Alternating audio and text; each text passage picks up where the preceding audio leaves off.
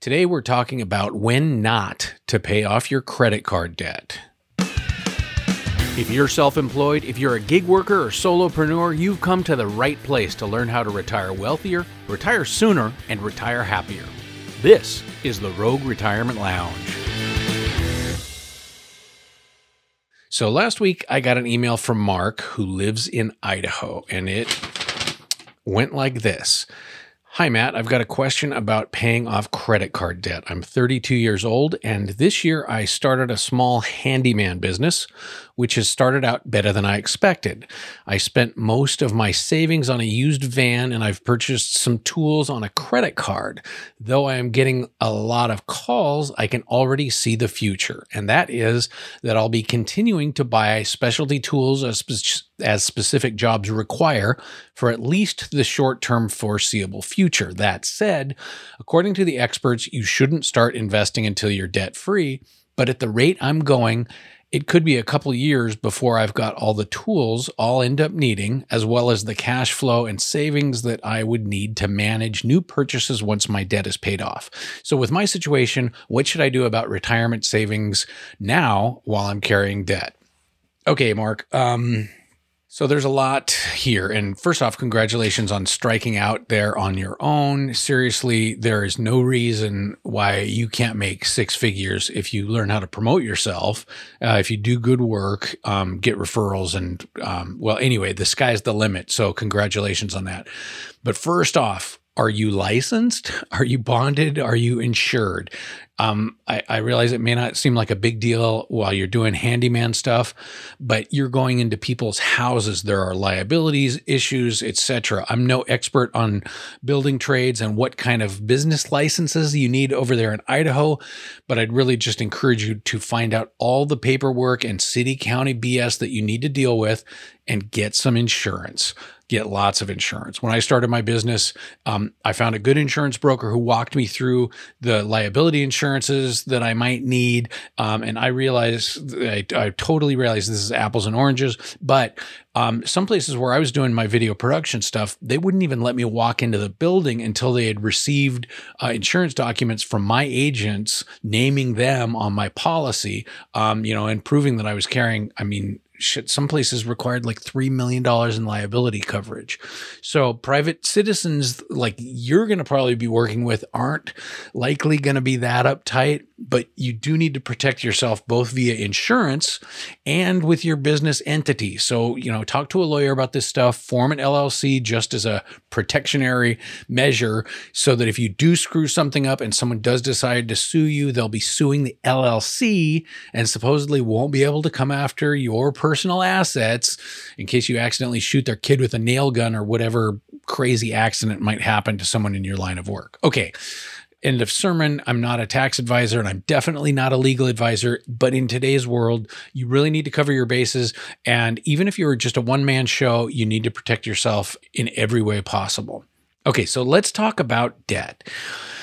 One thing that you didn't mention here is the interest rate that you're playing uh, that you're paying on your credit cards. So, just for the sake of my little illustration that I'm going to be using as I answer your question, I looked up what I'm paying on one of my business credit cards, which is an Alaska Air Miles Visa from Bank of America, and I'm paying 11.24% on that card. Okay.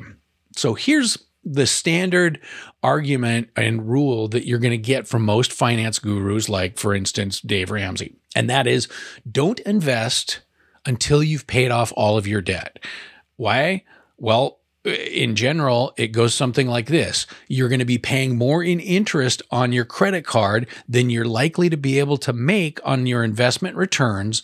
So pay off your high interest debt and then you can start investing. Okay. It's kind of as simple as that.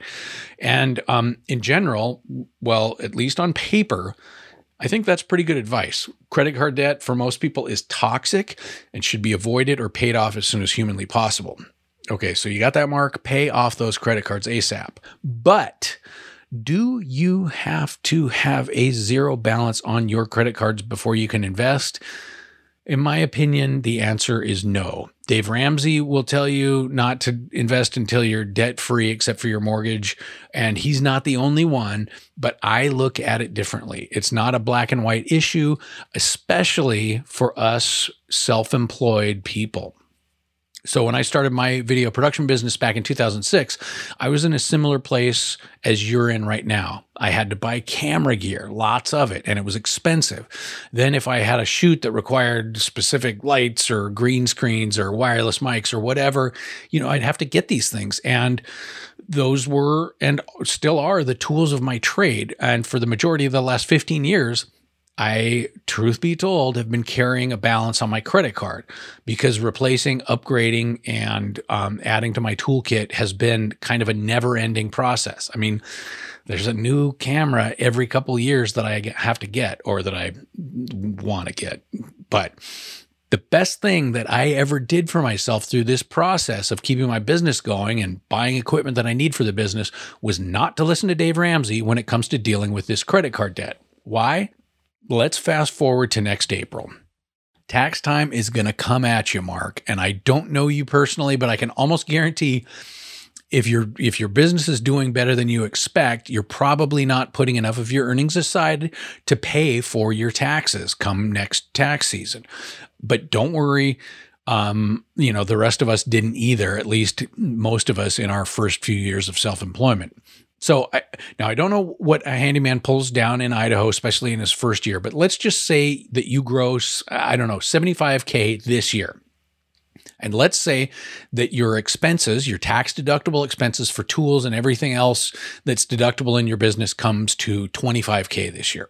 Okay. Now this is just to illustrate a point.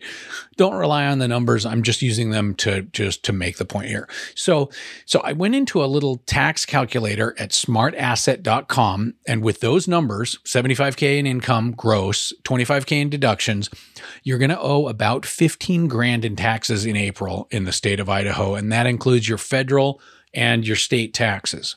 So now let's just pretend for this illustration that you've got $6,000 in credit card debt.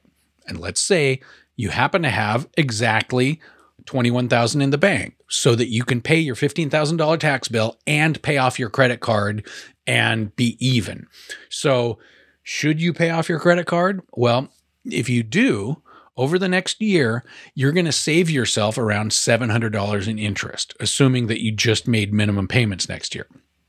Now, remember, we're uh, that's on a, uh, based on 11% interest. Now, let's look at what happens if instead of paying off your card, you put that $6,000 into an IRA.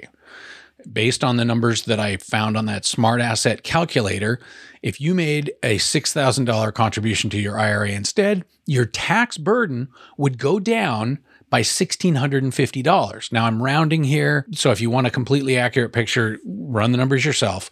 But that is an immediate 27% return on your money, meaning that you took that six grand and instead of paying off your credit card, you put that into a tax deductible IRA. That saved you $1,650 in taxes, which means that that's an instant, like 27% return on your money. Okay. So instead of paying $15,000 in taxes and six grand on your credit card, you'd be paying around 13,300 something in taxes and paying yourself or at least your IRA, six grand. That'd leave you around that $1,650. So the ability to get an instant 27% return on your money is way better than paying off your credit card to save 11% in interest over the next year. And with that $1,650 that you save on your taxes that you'll have in cash, you'll be able to pay off uh, about 25% of your credit card with that money that you saved. And you'll have six grand in an account that will start growing today, giving you the compound effect starting today, not next year or the year after when you finally get that card paid off. So, there, there was a lot of numbers to absorb there, but I hope that makes sense.